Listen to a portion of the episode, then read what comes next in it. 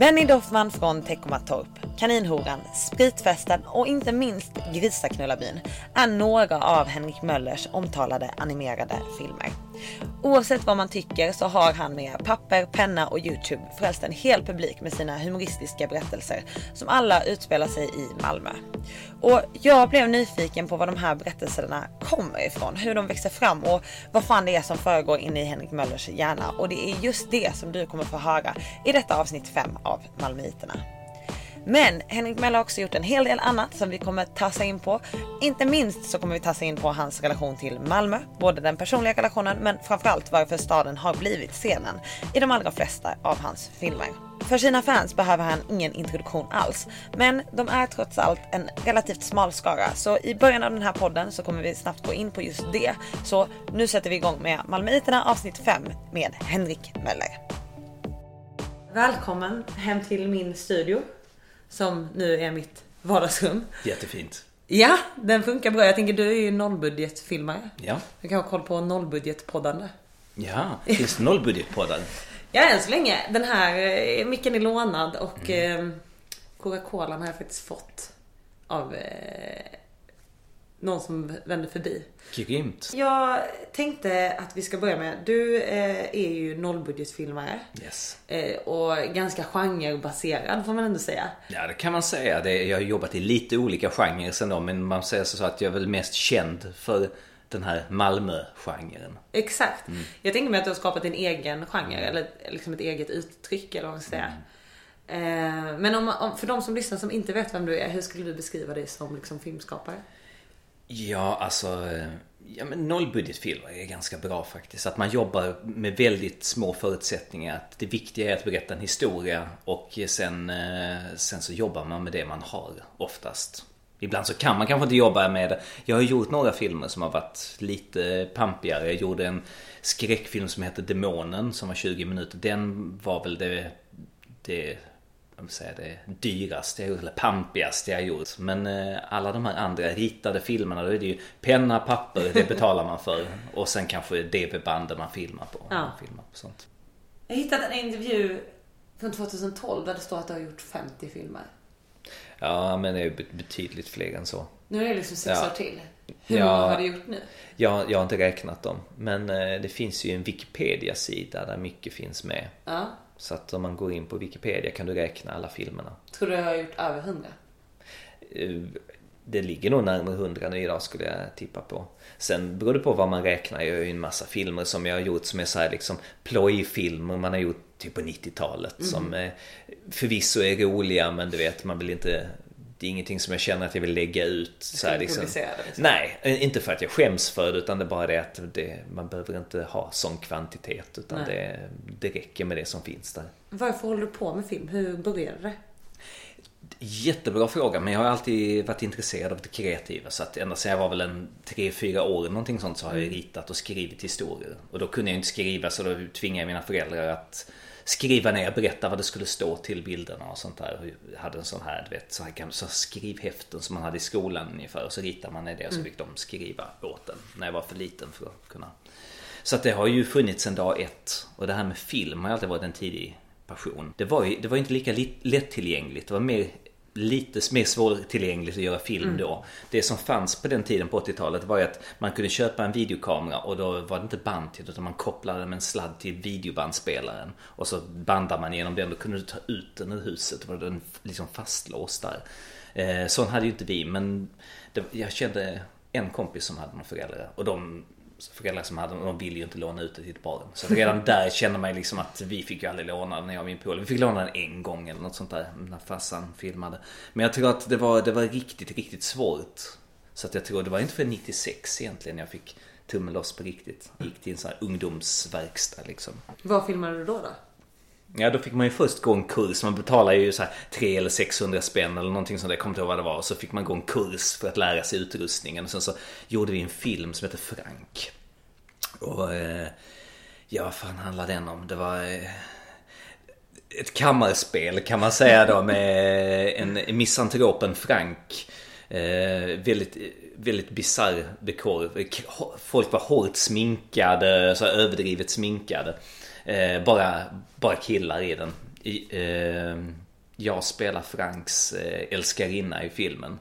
Och det var väldigt mycket så här grov dialog och sånt här. Eh, men det, det gick tydligen hem på Lunds, där Film i Skånes lokala filmuttagning för Trollhättan. Jag vet hur det finns, det heter Pixel eller något sånt idag. Men då har man en regionsbaserad eh, uttagning och sen går alla vidare till Sverigefinalen i Trollhättan då. Så det var kul liksom med första filmen att vinna ett pris och direkt, man fick ju en push direkt. Och då gick du vidare till Trollhättan? Ja, och så åka upp dit ja. och, och, och, kolla på den och sådär. Det var ju en upplevelse i sig för att Alltså vi hade ju, det var vår första film Den var ju fruktansvärt amatörmässig och många av dem var ju folk som hade jobbat jättelänge. Och var alltså, riktigt, riktigt duktiga med den tekniken som fanns.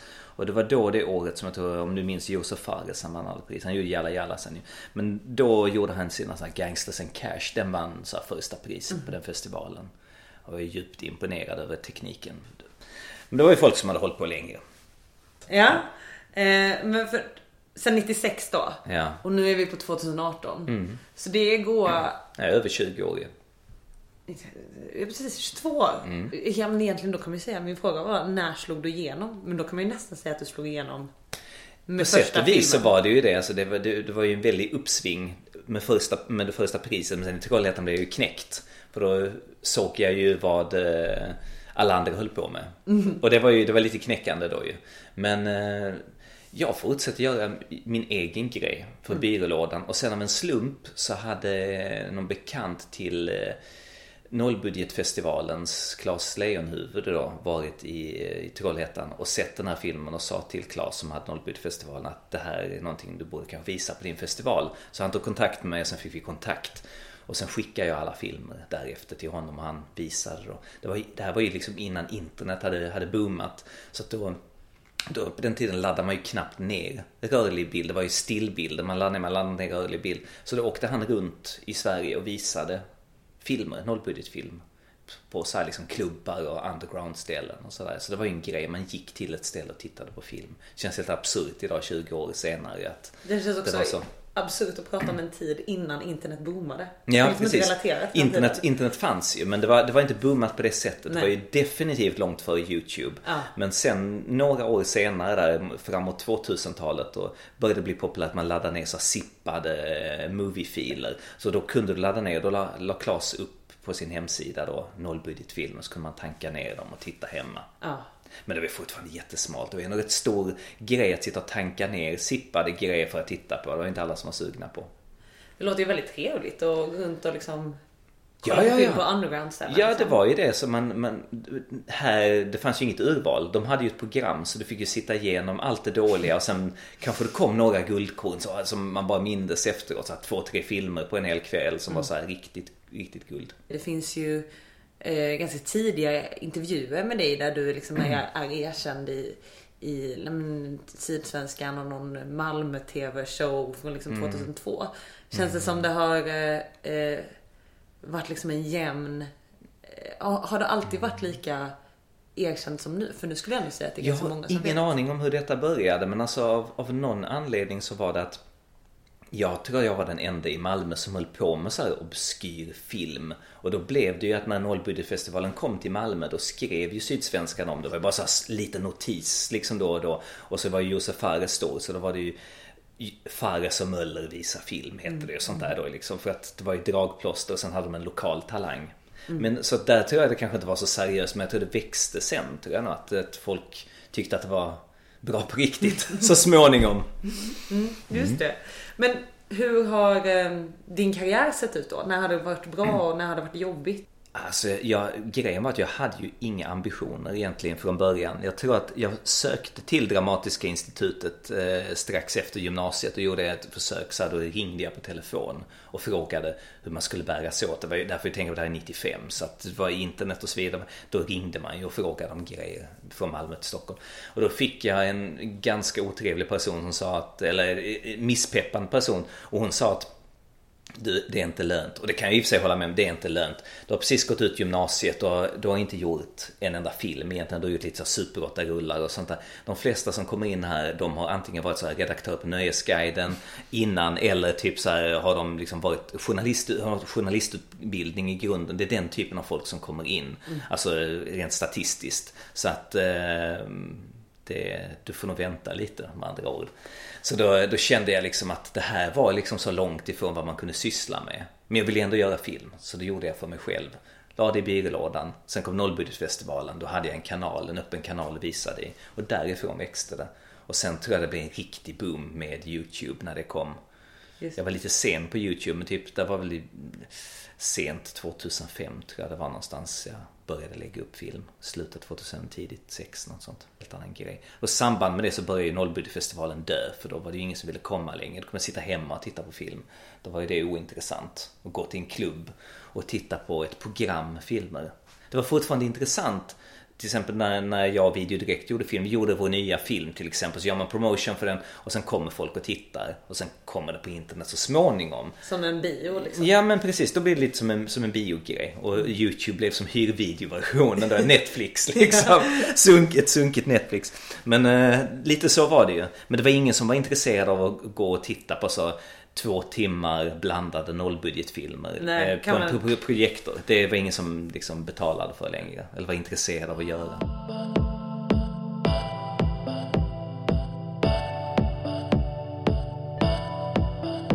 Men du, du började på Fridhem.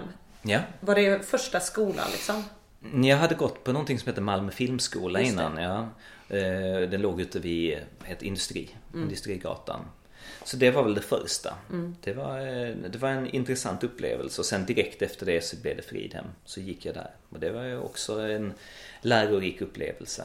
Men jag tror att min största upplevelse var nog när jag gick på IHTV efter Fridhem, Institutet för högre TV-utbildning. Det var, eh, vad heter det, manusutbildning. För att där var det, där fick man lära sig verkligen så eh, hardcore the American way hur du skriver ett manus. För Sverige har varit ganska flummigt med det. Liksom man mm. skriver mm. manus, det har inte funnits några riktiga regler. Utan här är det verkligen så, så här bygger du upp en struktur. Och du vet, vi hade jättemycket kurslitteratur på det. Mm. Det tyckte jag var jättespännande. För i grund och botten, det jag är intresserad av är att berätta en historia. Sen mm. gillar jag ju film. Man kan ju skriva och göra andra sätt, på andra sätt också. Kände du liksom att det här svenska flummiga då mm. låter ju mysigt. Ja, men för att, Hur blev kontrasten mellan jag, dem? Ja, men jag ska säga så, så här att jag gillar ju det här flummiga, mysiga men samtidigt visste jag att jag var, jag var ändå liksom lite seriös. Det kan man inte tro men jag, jag hade tänkt att om man, kan, man kunde skarva lite för det var fortfarande så ung så jag tänkte att jag är fortfarande formbar. Alltså jag kan göra någonting annat. För jag kanske så skriva manus för TV eller för vad som helst. Jag vet inte vad jag hade tänkt mig men någonting i den stilen. Så att då, då gjorde jag det och sen så jobbade jag ett tag lite grann för Sonett Film. De var ju mest kända som distributör då. Mm. Eh, distribuerade mest av den svenska filmen som fanns då. Jobbade för dem och sen han regissören Gerhardsen Jörgensen som gjorde Det nya landet. Också så intressant upplevelse och gjorde så eh, dramaturgiska kurvor och utvärderingar på hans manus och mm. böcker som man ville göra manus på då. Så mycket sånt höll jag på med. Det var intressant. Han bodde på en båt så här nere i hamnen. Så, så träffades på båten och sånt där. Så kokade makaroner och blodkorv så här liksom blandade så här lite, lite så här sylt på, på makaronerna och sånt här. Han är ju bra karaktär. Han var rolig, jättebegåvad. Lite, också på ett sätt lite grann en förebild. Man sa en person där ingenting var svårt för honom. Eh, ta körkort, det kunde man göra på två veckor liksom. Det var inga problem och sånt där. Eh, dyka isär, det tog mig på en, en dag kanske, kanske två. Så här, det var det mycket så? så, ja men alltså hade den, eh, det var hans attityd liksom till allt man gjorde i livet. Att det så går liksom? Ja, han var ju duktig liksom. Men samtidigt så hade han ju den där liksom otroliga självförtroendet att ingenting var svårt. Ja. Frågan men om du skulle vilja göra en film någon gång så här, vad, vad, vad hade du velat regissera så här liksom? Och då var jag så nere liksom så jante ner. Han bara så regissera någon av de nya Star Wars-filmerna. Han tänkt så, här. alltså, så att han hade liksom där hela tiden. Det var ju ja. roligt, det var inspirerande. Träffa en sån person som var så eh, eh, ja, jag vet inte. Alltså, fri? Ja, så kan man säga. Fri i sitt tänkande. Ja.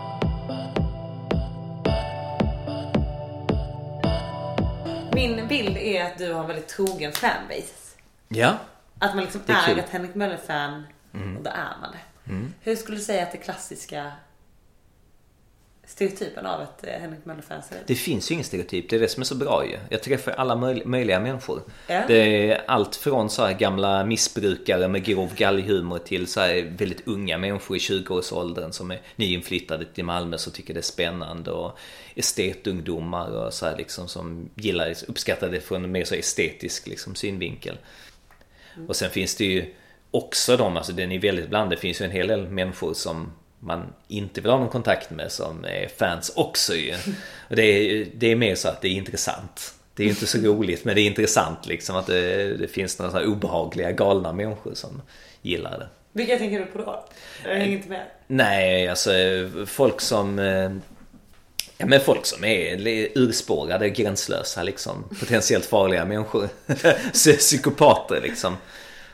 Och sen, eh, och sen så är det ju eventuellt en och annan så här, vet, halvnazist eller sånt kan det ju vara ibland som liksom har sökt kontakt och eh, vad heter det, velat eh, vad heter det, diskutera filmerna och tycker att de har sett någonting i det som, som inte finns där va? och vill gärna liksom framhäva det.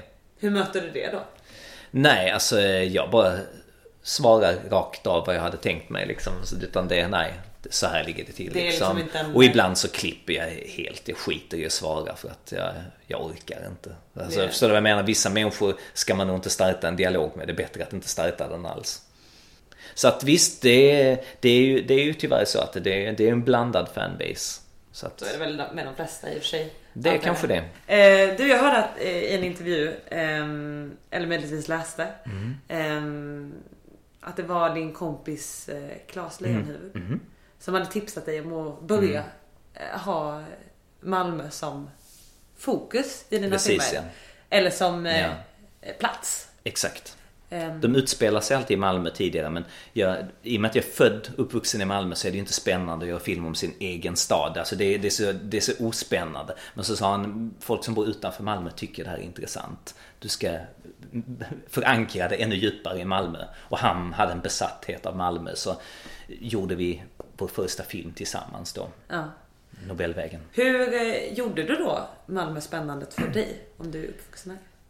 Vad som blev spännande var när jag upptäckte att andra människor tyckte att det var spännande. Och det sporrade mig till att utforska mer. Så jag har aldrig haft något djupare intresse egentligen. Jag är ingen sån här Malmöforskare eller någonting sånt som sitter och gräver i historien. Även om jag, jag läst lite grann men det är ju inte mer än vad gemene man gör kanske. Nej. Det är absolut ingen forskare på ämnet. Att folk gick igång på det och att det spårade dig. Ja. Vad, vad gick folk igång på? Vad spårade dig? Ja, det är en ganska bra fråga vad, vad folk gick igång på. Men de tyckte att det var kul. eh, Många, Malmö är ju en sån här lite turistig stad liksom. Där många flyttar hit och bor ett tag. Lite som Berlin. Va? De flyttar dit och bor ett tag och festar och sen så sticker de. Och då har de ju varit på många av de här ställena. Som tas upp i film och då tycker de det är kul att titta på. Så det är lite så. Och sen är det de som planerar att flytta hit kanske tycker att det är spännande och så vidare. Så det, det blir en liten kul grej. Hur inspirerar Malmö dig? Eh, jag tror nog att eh, hade jag blivit tvingad bort från Malmö så hade jag nog inte orkat leva längre. alltså jag är väldigt, jag är väldigt, eh, jag, jag gillar min hemstad. Så är det. Jag har bott på lite olika ställen. Jag har bott i Växjö, jag har bott i Göteborg, jag har bott i Stockholm. Och kontentan är på alla de ställen jag bott så gillar jag Malmö bäst överlägset. Så att jag kommer alltid tillbaka till den staden. Det är ju väldigt mycket kul och skoj för mig alltså, men för vissa är, vissa är det ju, de ser någonting annat i filmerna. Det är ju väldigt så. Vad menar du vissa ser något Vissa, annat? ja, men vissa tycker bara att de, de, ser, eh, de ser ju mörkret i det hela. De tycker att nej men det här vill, här vill inte jag bo det här är, ja så här är det så som han skildrade. Så här, det här vill inte jag ha. Men det är mycket, det är mycket så. Jag vet inte riktigt. Det är, det är väl vilken typ av humor man har. Har man en väldigt vad ska man säga, mörk humor så att säga. Mm. Eller skratta åt det. Allt det här med mörk humor det handlar rätt mycket om att bearbeta sin egen ångest. Man skrattar ju. Man skrattar ju eh, kanske inte alltid för att det är roligt av det klassiska liksom roligt utan man skrattar ju. Det är en annan typ av skratt. Men det är lika förlösande. Ja, det är ett bisarrt skratt. Det är det ju. Jag tänkte på det, alltså så som jag liksom kom i kontakt med Mm. dina filmer. Eh, var, jag hade dejtat min kille i fyra veckor Mm. och eh, då så tog han upp eh, Grisaknullarbyn på Mm. Youtube. Och så sa han så här, om du inte fixar se det här så vet jag inte riktigt hur vi ska gå vidare. Typ.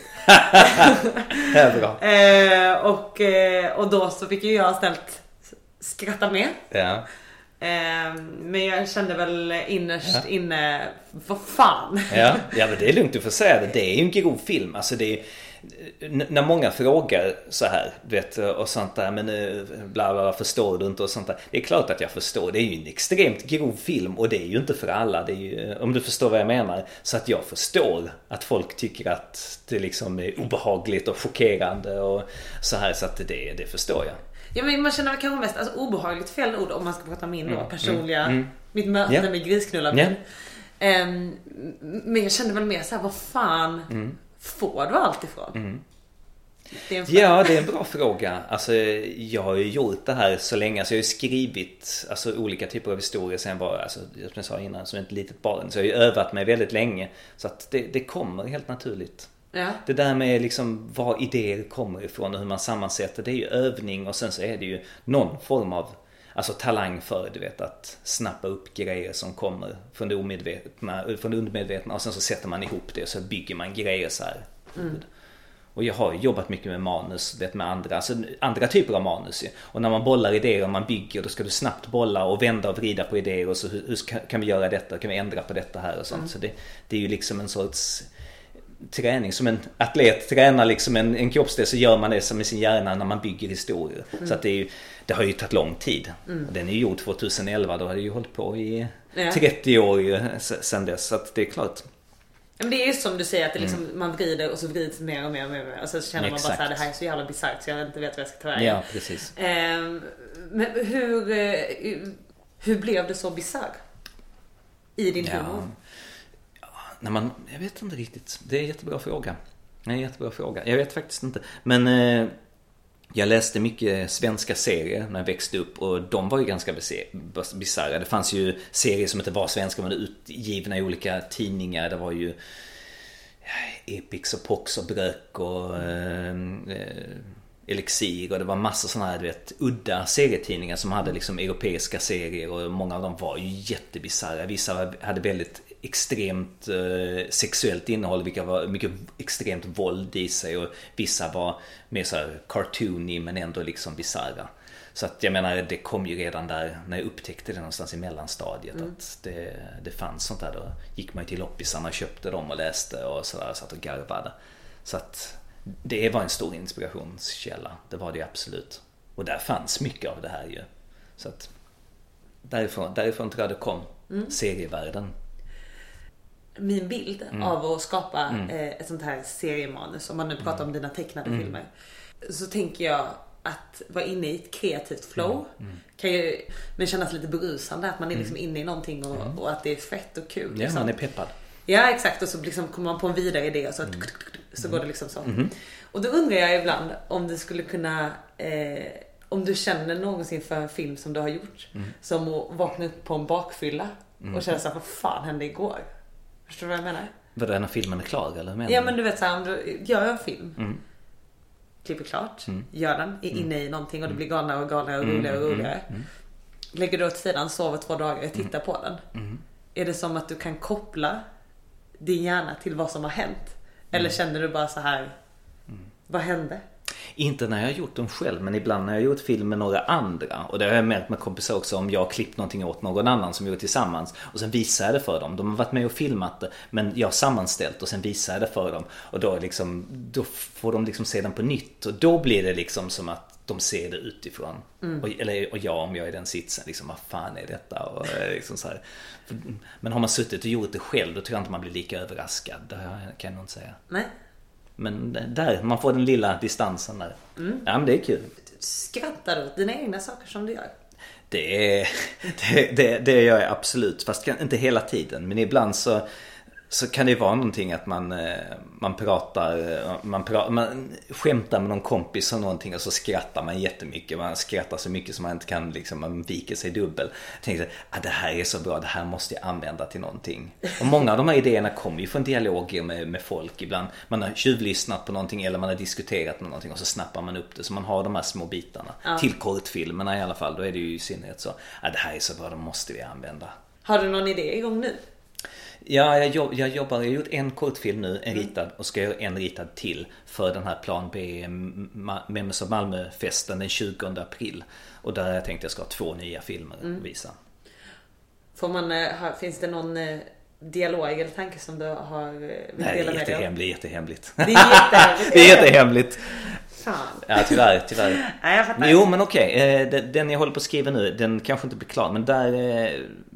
Det ska handla om Svart Taxi. Svart Taxi. Svart Taxi Malmö heter den.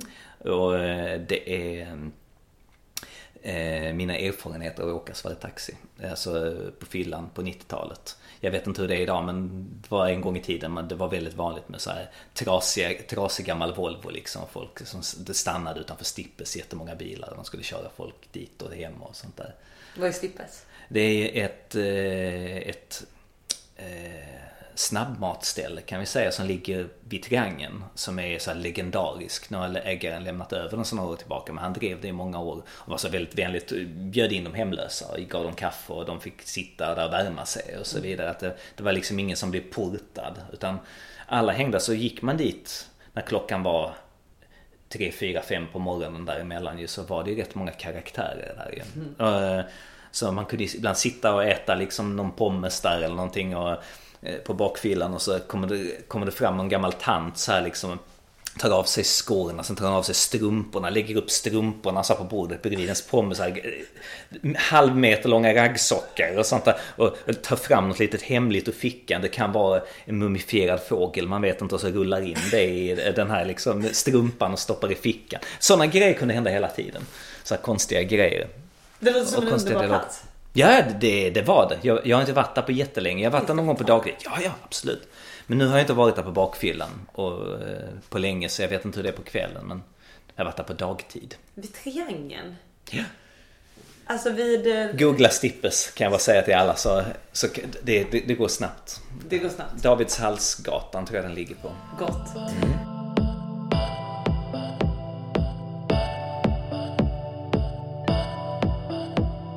En, en person som jag känner som har gått på Fridhem berättade att eh, din gamla lärare på Fridhem, som jag inte vet vad den heter, eh, har då sagt till min eh, kompis att du gör nollbudgetfilmer för att du inte har tålamod. Stämmer det? Intressant. Ehm, ja... Du hör ju att Ja, jo, jo, ja, jo men så här då. Jag, om jag hade fått pengarna och allting till skulle jag kunna lägga mycket tid på det och vara noggrann. Det skulle jag kunna vara. Men eh, jag har inte tålamod att sitta och vänta på de här långa processerna. Det upptäckte jag en kompis när vi började och vi skulle göra vår första långfilm tillsammans. Att eh, producenterna blev extremt eh, provocerade av att vi var så hetsiga. För vi fattade inte varför det ska behöva ta så här lång tid. Och det fattar jag än idag inte varför de här processerna ska vara så långa. Det är ju gjort så på något sätt. När du pratar om de här processerna, är det alltså liksom Söka pengar. söka pengar? Och vänta på att få svar. Ja. Och vänta på att få ett möte med liksom filmkonsulenter och andra, ja OSF och vilka det är. Vi lyckades få till eh, alltihopa under den tiden. Så det var väldigt lärorikt. Med den långfilmen? Med den långfilmen som vi skulle göra då, jag och en kompis. Så det var en jättelärorik process. Och göra casting var också det mest intressanta då. Jag tror vi såg inte, två eller 300 tjejer för huvudrollen då liksom vi skulle ha i huvudrollen på den här filmen då. Och det, det var jätteintressant. Då hade vi 300 personer? Ja, och vi satt, jag vet inte hur många dagar det var. Vi brände nog av allt på en tre dagar, tror jag. två, tre dagar, 300 pers, någonting sånt. Och då var det samma frågor till personerna. Du vet, igen igen, man blir lite galen liksom av att göra det här igen och igen. Men vi bandade allt och det var jätteintressanta svar och se vad folk svarade på de olika frågorna. Det var, det var kanske det mest lärorika för mig tyckte jag. Mest Ja. intressanta. Men du, jag tänker om jag förstått det hela rätt när du castar till dina nollbudgetfilmer. Mm. Mycket kompisar, eh, bekanta och folk du stöter på. Mm. Eh, hur Har du med dig någonting av den castingprocessen innan du kollar på din vänskapskrets?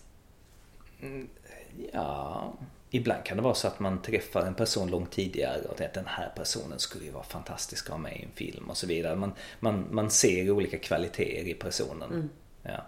Och sen är det så med vissa som är väldigt intressant för vissa som är väldigt sociala eh, kan plötsligt bli väldigt eh, alltså, kameramedvetna och blyga när kameran väl sätts på. Så då kan det ta tid.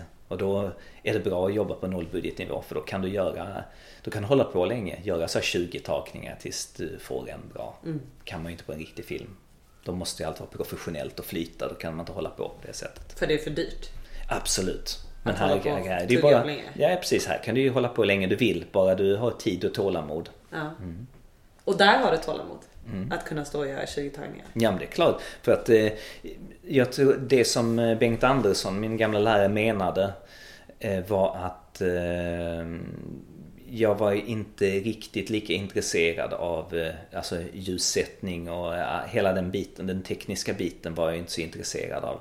Jag var bara intresserad av själva eh, historien, alltså innehållet. Så att sen kunde det få vara ganska ruffigt. Och så gjorde jag en grej av det, att det skulle vara smutsigt. Att det, var, det, var, det blev lite snyggt också att göra det smutsigt. Sen var det på den tiden att kamerorna var ju skit. Alltså det var ju väldigt svårt att se att någonting blev bra. Alltså jag, jag tyckte att när de, mina klasskompisar gjorde någonting som såg snyggt ut. Ja det ser snyggt ut för att vara det vi kan men det är fortfarande skit ju. För att jag satt ju och jämförde med Hollywoodfilm. Jag tyckte att mm. det, var, det fanns ju ingen mening med att sitta och göra någonting sånt här och så, oh, kolla vad snygg filmen är. Men det finns inget innehåll i filmen och den är, och den är ful om du jämför med en riktig mm. dyr spelfilm, mm. alltså långfilm. Det tog många år, inte förrän nu de här 4K-kamerorna har kommit ju, Red och alla de här. Då, då började liksom, då kan du börja jobba liksom på en annan nivå.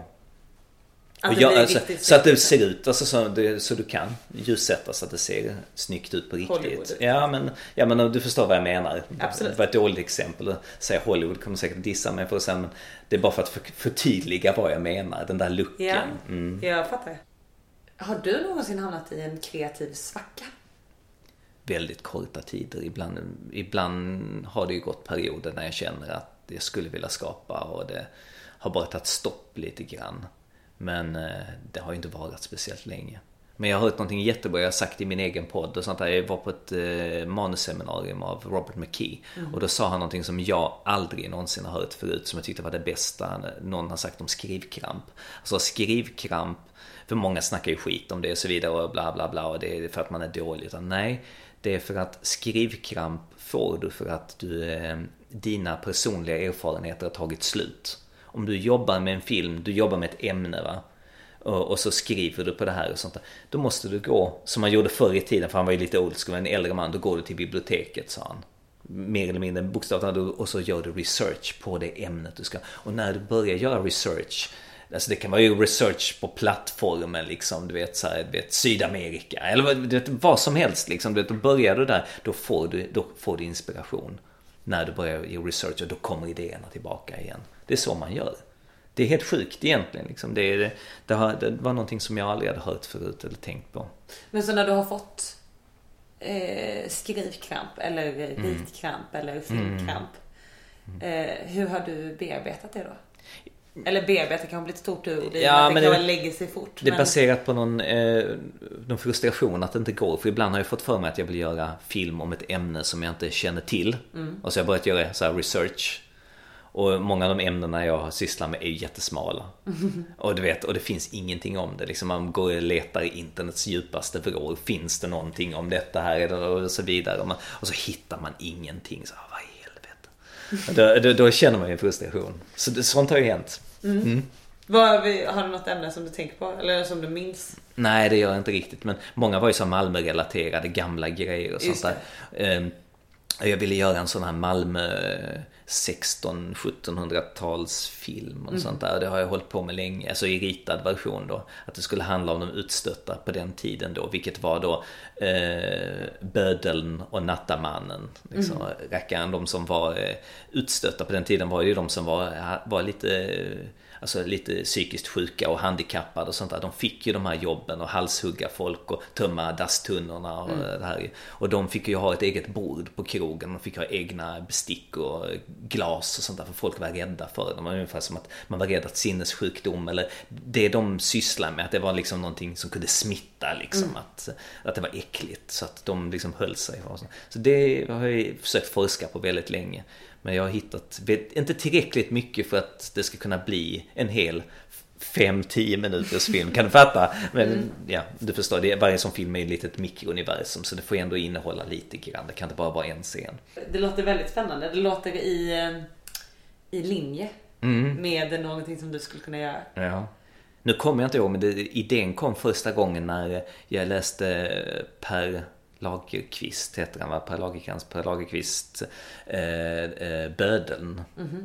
Han har ju skrivit den här Dvärgen och de här böckerna ju. Så, men då, just Bödeln, den, den inspirerade då till det och då började jag tänka lite grann på det. Sen var jag på Malmöhus slott och då har de ju eh, de, rundvandring där nere på, mm. i katakomberna. Och där pratas det mycket om, du vet, bödeln och nattamannen. Mm. Alltså rackaren, de som tog skinnet och sånt där från de döda djuren och eh, du vet, åter recyclade det och använde det till saker och de som tömde dasstunnorna, alla sådana smutsjobb. Det fascinerade lite grann liksom. Och det, många av dem fick ju betalt i sprit för att det fanns inte pengar att ge. Så att det, det var ju en ond cirkel. De behövde vara berusade hela tiden för att palla med sina jobb för det var så miserabelt. Samtidigt så... ja, du förstår själv. Så det tyckte jag var, det var någonting som fascinerade där. Skulle kunna bli en film. Fan, den längtar man efter. Va? Ja, det, ja alltså jag längtar också. Jag vill kunna komma igång. Bland annat så du vet det här vid, vid Amiralsgatan. Där nere vid eh, den här korsningen där vid Malmö musikaffär. Amiralsgatan, ja, jag har glömt vad den heter, den andra gatan som korsar. Men där låg en pestkyrkogård på 1700-talet. Jag undrar om det inte var 1800-talet. Eller om det var till och med tidigt 1900-tal. De, de grävde upp den för de skulle göra någon väg eller något sånt. Jag tror det var någonting sånt hundra år senare i alla fall grävdes den upp och då tog de alla pestbenen och så malde de ner dem och gjorde kaffeserviser och sånt av det. Det tyckte jag var så... Kaffeserviser? Ja, kaffekoppar och sånt där och det tyckte jag var så jättefascinerande. För man, man kan göra kaffekoppar av ben. Alltså som man maler ner det och så blir det en massa typ? Jag vet inte exakt hur de gör det men, det, men det heter, det heter alltså så här, typ benporslin eller någonting ja. så att det var vanligt förr. Att man, att man gjorde av ben. Och att, att de har gjort så att om du hittar på en gammal loppis kaffekoppar gjorda av pestben från medeltiden eller från 1700-talet. Fan, det... Alla mina koppar i mitt kök är, från, är köpta på loppis. Mm. Kan vara ett pestben. Det kan vara det. Eh, de hade ju en liten kopp där på utställning där i Malmöhus slott. Men jag vet inte om det var äkta eller om de bara tagit en kopp för att sätta där. För att, liksom, att det var bara ett sånt exempel. Det vet jag inte. Får fråga dem.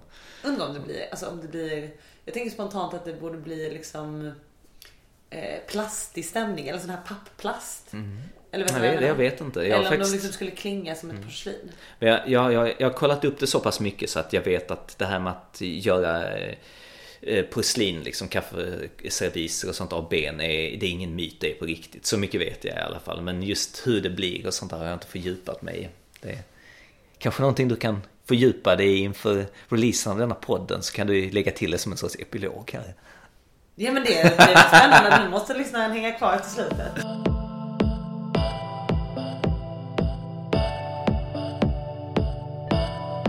Ja men om man eh, går tillbaka till det här med, med din humor. Mm. Så är det ju jävligt roligt liksom. Mm. Men jag tänker hur mycket är eh, av ditt skapande är mm. humor och hur mycket är liksom politik? Eh, ja, eh, när jag gör de här ritade filmerna så är det ju ibland väldigt spontant. Det är inte så mycket så eftertanke liksom med eh, vad ska jag säga, nu ska det vara roligt här, nu ska det inte vara roligt. Och ibland så blir det oftast bara liksom totalt mörker liksom. Det, för ibland så kan man ju vara väldigt förbannad när man gör det. Så man får en del, man, man är riktigt förbannad. Att jag gjorde en film som, eh, som inte är rolig alls. Som eh, handlar, handlar om våldtäkt som bara är tung liksom.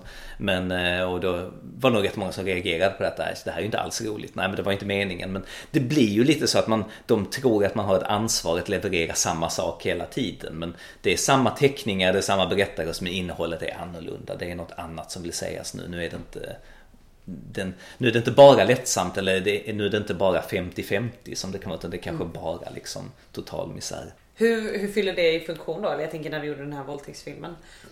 Ja men det, det, det är en sorts, det jag vill egentligen inte säga det därför det är en sån grej som liksom, vet, används för att dissa en. Liksom, eh, att, eh, att det blir en sorts självterapi.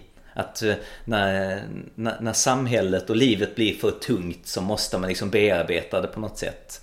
Och då tycker ju vissa att det där ska man ju lämna hemma på kammaren. Det är ju ingenting man gör i en film och visar för folk. Förstår du vad jag tänker nu va? Eh, det är många som tycker att eh, man ska vara professionell som hantverkare och göra underhållning. Eller så här väldigt medvetet politiskt, det här vill jag nå ut med, det här ska jag liksom, jag ska trycka på de här knapparna liksom för att få det här resultatet på publiken och liksom jag vill åstadkomma det här. Det ska liksom inte vara för spontant och flödande helt enkelt. Då, är, då är det bara självterapi. Om du förstår, förstår vad jag tänker nu va? Det är, det är inte fint att göra det. Det, det är oseriöst. Kanske. Kan, kan vissa tycka. Och det, i det här fallet så har jag varit lite i skottlinjen för det där. Att folk har tyckt att liksom det kanske skulle varit lite mer, vad heter det, alltså lite mer konstruerande. Ja. Om du förstår vad jag menar. Att man, man gör en film för att uppnå ett visst resultat. Men Mm. ehm, Men varför ska inte det här spontana få finnas? Vad fan då? Det är väl lite, det är väl lite eh, som finns inom musik. Det är väl lite punkrock liksom. Att man, man, gör- det kommer väldigt spontant och sen så är det vad det är liksom. Det är den här låten. ja, och jag tänker, är det inte det som är... Eller det känns ju jättetråkigt om, ehm, om all konst eller allt liksom eh, kreativt skapande Mm. skulle följa samma underhållningsmönster. Eh, det hade ju blivit eh, Netflix i hela, Mm. i allt man hade sett. Absolut. Ehm, Men det som menas med det är att det, är- det är inte lika fint helt enkelt. Liksom. Det, det, det, det känns lite Det är lite amatörmässigt att göra på det sättet. Men å andra sidan sett, jag får ju inte betalt för det jag gör. Så att å andra sidan sett då är det ju Varför ska jag anstränga mig och sitta och konstruera någonting egentligen? Även om jag har gjort det förut. Men eh, tycker du det känns konstigt själv att säga att det är självterapi?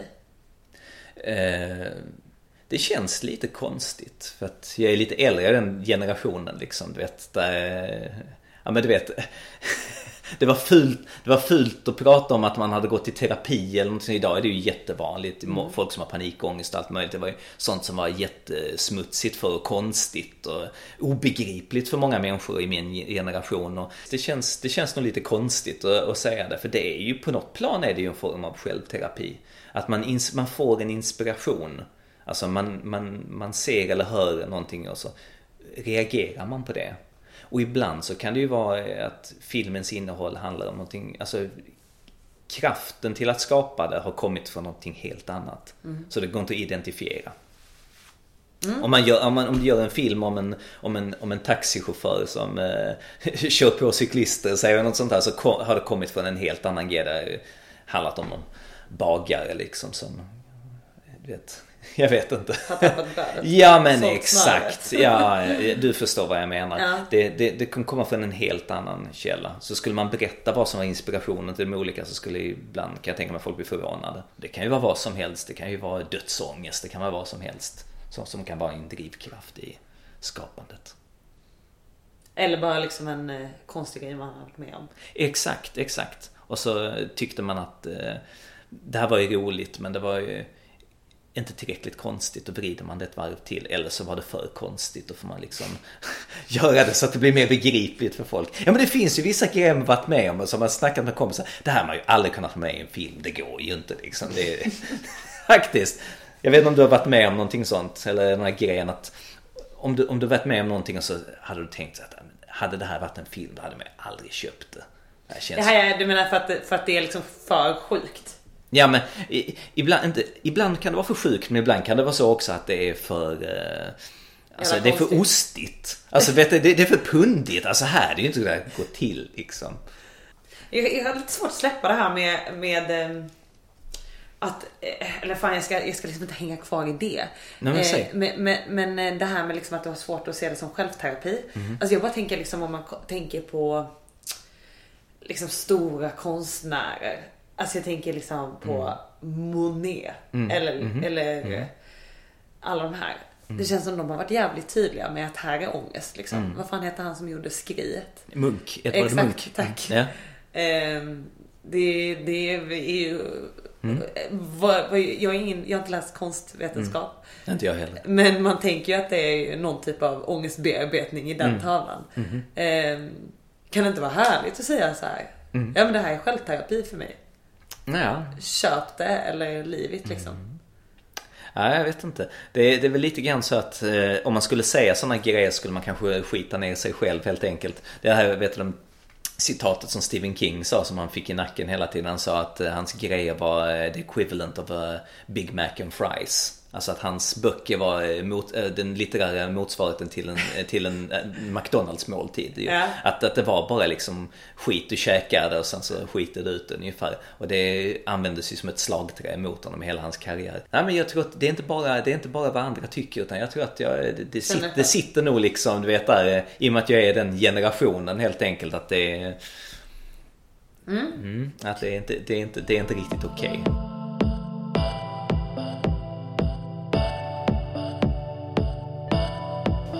Du, jag tänkte att vi ska prata om något annat. Mm. Och det är, du har ju till och med gjort mm. en film som mm. heter Bra ställen att hänga på, bra folk att känna i Malmö. Just det. Mm. Och vi har ett stående inslag i den här podden. Det är tre olika frågor. Ja. Om tips om Malmö. Mm. Och då undrar jag, om man aldrig har varit i Malmö mm. eh, och kommer hit första gången. Vad tycker du är det första man ska göra? Ja, alltså det, det beror på vem man är vad man gillar för någonting. Men eh, på Möllan finns det ju väldigt mycket att, se och besöka. Det är många uteserveringar och du vet restauranger och där är du vet skivbutiken Rundgång till exempel och så är det en klubb, Plan B helt enkelt, som ligger på Norra Grängesbergsgatan. Det borde man definitivt kolla upp. De har enligt mig de bästa banden som spelar, de mest intressanta banden. Ja men det är väl det. Malmö har väl en ganska skön så här soft stämning om man ser det från den sidan sett. Så, eh, ja. Mm. Och om man har bott i Malmö i tio år. Mm. Eh, vad tycker du man ska göra då? Ja, du, jag har faktiskt inga bra tips. Alltså, vid, vid det tillfället så har man väl hittat det mesta helt enkelt. Det beror på vad man är intresserad av. Vissa, vissa människor är ju intresserade av bara så här, turism. Gå till så här, vet, olika eh, udda ställen liksom och sådär. Vissa gillar det här sociala turismen, liksom gå till eh, alkiskrogarna och sånt där. Det var ett koncept jag lärde mig för, alltså för typ bara alltså 15 år sedan, 10-15 år sedan. Soci jag har aldrig hört Nej men så social turism det är väl att man liksom kommer från en välbärgad bakgrund och sen så flyttar man till, eh, till Malmö och sen så går man på liksom Nobes blev ju nästan ett, så att, ett hipp ställe på grund av liksom, att det blev så mycket social turism. Liksom, ja. Att eh, kids gick dit och tyckte att det var spexigt och kul och hänga där med alkisarna. Liksom. Men att när vi gjorde den här andra filmen efter Nobelvägen, vi kan, vi kan bättre själv, då använde vi Nobes liksom som en slutstation för den här karaktären. Han, då, när han satt på Nobes liksom, han hade blivit äldre, då visste man att det var det kört. Det var, det var slutstationen. Men idag är det nog mer obegripligt för att Nobes är, har ju blivit så ett väldigt mysigt ställe liksom. Väldigt så gentrifierat måste jag säga. Jag måste mm. säga att eh, tre av fyra mm. som har fått eh, kommande frågor har tipsat om Nobes. Mm. Och det är om du ska dricka någonting, mm. vad som helst. Mm. Eh, vad, vad går du och dricker då någonstans? Och vad dricker du? Alltså jag dricker öl. Jag har inga sådana preferenser utan jag köper den billigaste ölen för att det är så dyrt. Mm -hmm. Så att eh, ja, nej men jag tycker, jag, jag gillar att gå faktiskt på hängbad. Jag tycker de har bra musik. Mm. Det är den typen av musik jag själv gillar att lyssna på. Så det är så det är schysst folk som går dit. Mm. Du, eh, vilken malmöit tycker du att jag ska intervjua i den här podden? Och det ska vara en profil, så här Malmö-profil. Nej, det behöver inte vara. Ja nummer ett Stippe liksom då. Det var, det var ju faktiskt en guldgäst då, för han har ju varit med om så mycket. Han har ju jättemycket historia att berätta. Alternativt så eh, har ju de mycket information, bröderna Gerten, Fredrik och Magnus. I och med att de har gjort så mycket dokumentärfilm så har de ju forskat väldigt mycket också. Mm. Så det, det skulle ju kunna vara några sådana Malmöit kulturpersonligheter mm. man skulle kunna intervjua. Vi pratar om det här med drivkrafter. Vad mm. driver dig? Ja, den frågan har fått för... Jag vet faktiskt inte. En, om man säger så här, en eh, kärlek till film, kärlek till berättandet av en historia. Att det är det jag tycker är det allra roligaste man kan göra. Och jag gillar att lyssna på historier själv. Alltså skrönor, sagor, alla typer av så historier kan potentiellt vara intressanta. Mm. Hur eh, mycket drivs du av att få liksom publikens cred och jubel? Det tror jag är viktigt för alla människor oavsett vad de säger. Jag tror det är en stor drivkraft. Jag har ingen aning hur, vilken utsträckning jag hade fortsatt om folk hade varit helt ointresserade. Det vet jag inte. Nej. Jag hade nog fortsatt på ett eller annat sätt men jag vet inte om jag hade brytt mig om att lägga ut och, så offentligt om ingen hade varit intresserad. Och om jag hade producerat lika mycket, det vet jag inte heller. Det är också en fråga, svårt att säga. Gott! Ja, Jag tänker att vi är färdiga. det tycker jag låter bra. Nu har vi Vad snackat tycker du så om länge. någonting jag glömt fråga? Nej, vi har pratat så länge. Jag eh, kan inte tänka mig att jag har glömt någonting. Nej. Nej. Vad bra. Ja, Tack så jättemycket. tack själv. För dig som nu sitter på nålar. Benporslin är en grej. Dock har jag efter min slappa googling inte hittat om det finns benporslin som smittats av pesten. Men 1748 uppfann Thomas Fry i Bau denna metod där man bränner djurben för att skapa porslin. Bland annat Gustavsbergs porslinsfabriks serie Blå bom har djurben i sig. Så det kan du tänka på nästa gång du dricker kaffe hemma hos din mormor. Like Malmöiterna på Facebook och Instagram. Ses snart igen och njut i solen om den skiner på ditt ansikte. Puss och kram!